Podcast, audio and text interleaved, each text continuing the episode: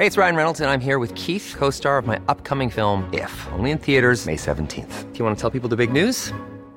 All right, I'll do. Sign up now and you'll get unlimited for $15 a month in six months of Paramount Plus Essential Plan on us. Mintmobile.com slash switch.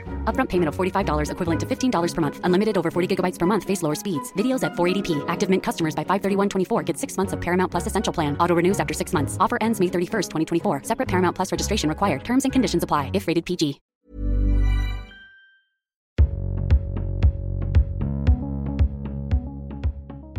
On this episode of The Conversation Piece, we present the new AI for Social Good podcast, a new podcast made possible by Google and produced by the Walrus Lab. On the podcast, experts from various industries explore the rapidly changing phenomenon of AI. They tackle the difficult questions surrounding it and present us with different ways to face today's most pressing challenges. Welcome to AI for Social Good.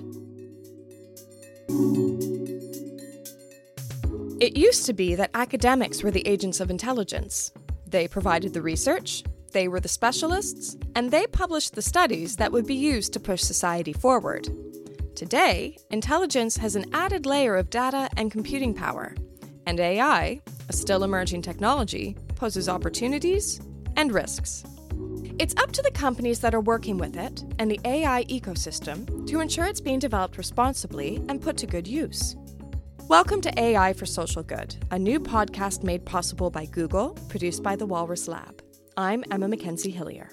Many critics say that ethics around the development of AI need to be at the forefront of the conversation. Navneet Alang is the tech columnist at the Toronto Star. Here is Navneet speaking at the Walrus Talks Artificial Intelligence in Toronto.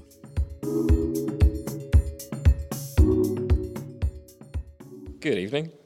Uh, I am uh, Navneet Alang. I am a writer and educator based here in Toronto. Um, and for the past 15 years or so, I have written about technology for a variety of publications.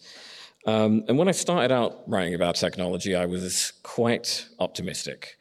Um, and for reasons that I will explain later, and perhaps reasons that you can guess yourself, I, I'm slightly less optimistic than I used to be.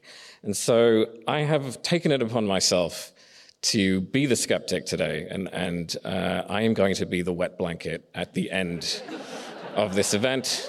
Um, it is okay, I'm used to being unpopular.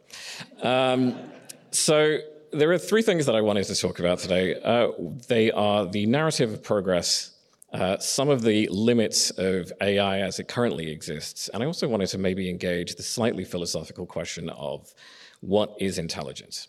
So I wanted to start by returning to the 1990s. I'd like you to cast your memory back to the 1990s. I was wearing a lot of plaid. Uh, I had absolutely ridiculous facial hair.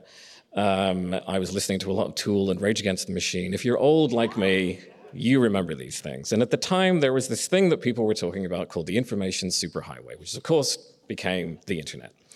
Um, and what we were told about the internet was that it was going to be this incredibly revolutionary thing.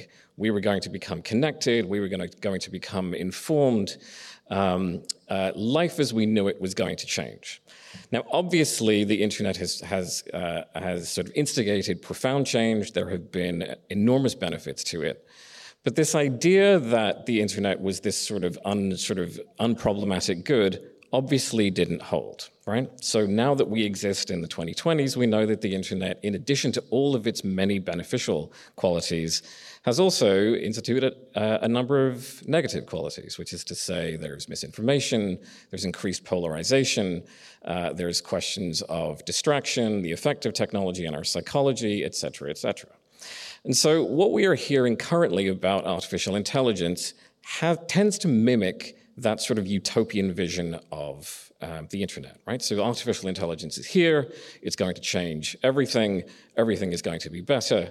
Um, and what I would like to suggest is that perhaps we should be a little bit skeptical when uh, the technology industry says we are here to make everything better.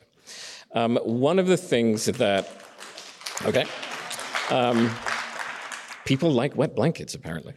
Um, one of the things that proponents of AI uh, have talked about, and it sli- sounds slightly paradoxical, so say someone like Sam Altman of OpenAI has, has talked about the risk of AI um, resulting in human extinction, extinction, which sounds obviously very terrifying. Um, it's worth keeping in mind, I think, that there are a few ways to, to more effectively market how incredible and how powerful and how wonderful your new technology is by saying it's so good, it might accidentally kill us all right?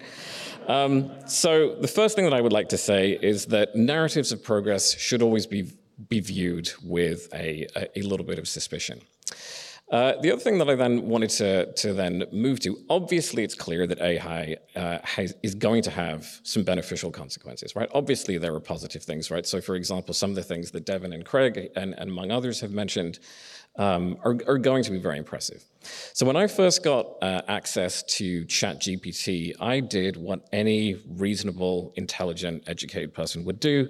Uh, I asked it to write a limerick about pizza.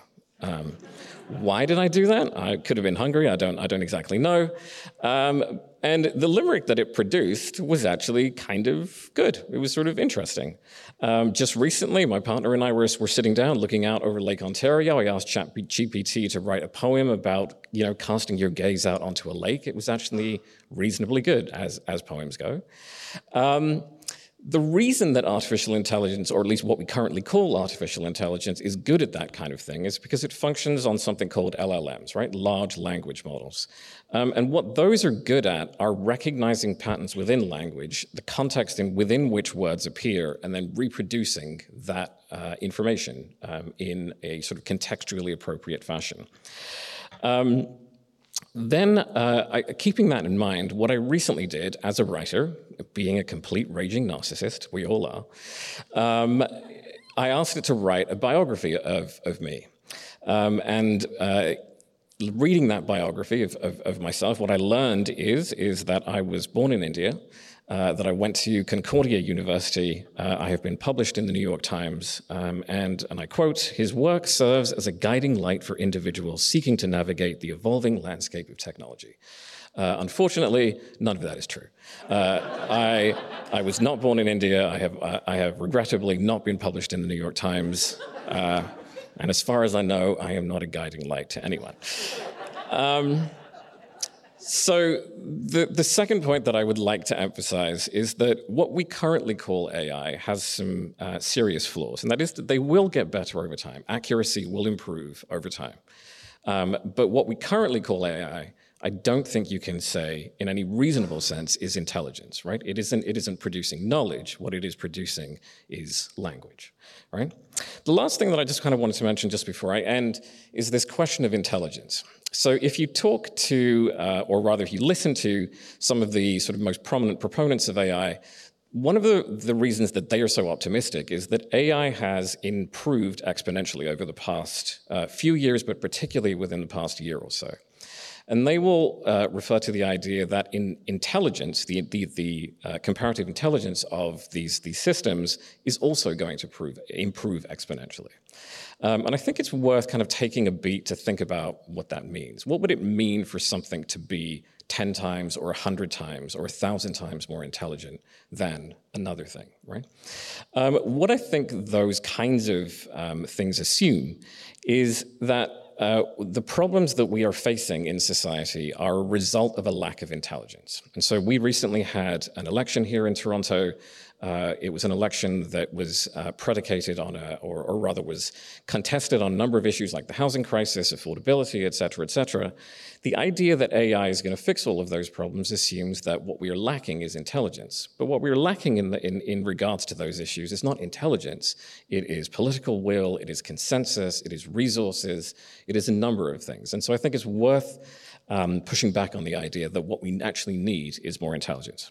And so I just wanted to end off just by saying that I am someone who has dedicated a lot of his life to technology. I, I, I believe profoundly that technology um, can uh, fundamentally and, and, and quite significantly alter the world. But what I also believe is that it isn't technology ultimately that does the changing. That task is uh, inevitably uh, up to us. And that is it. Thank you.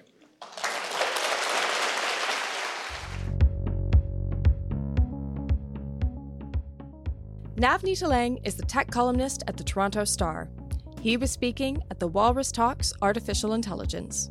To hear more of these talks, subscribe to AI for Social Good on your favorite podcast platform.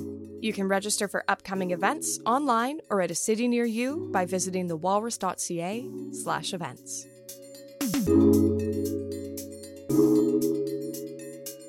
Imagine the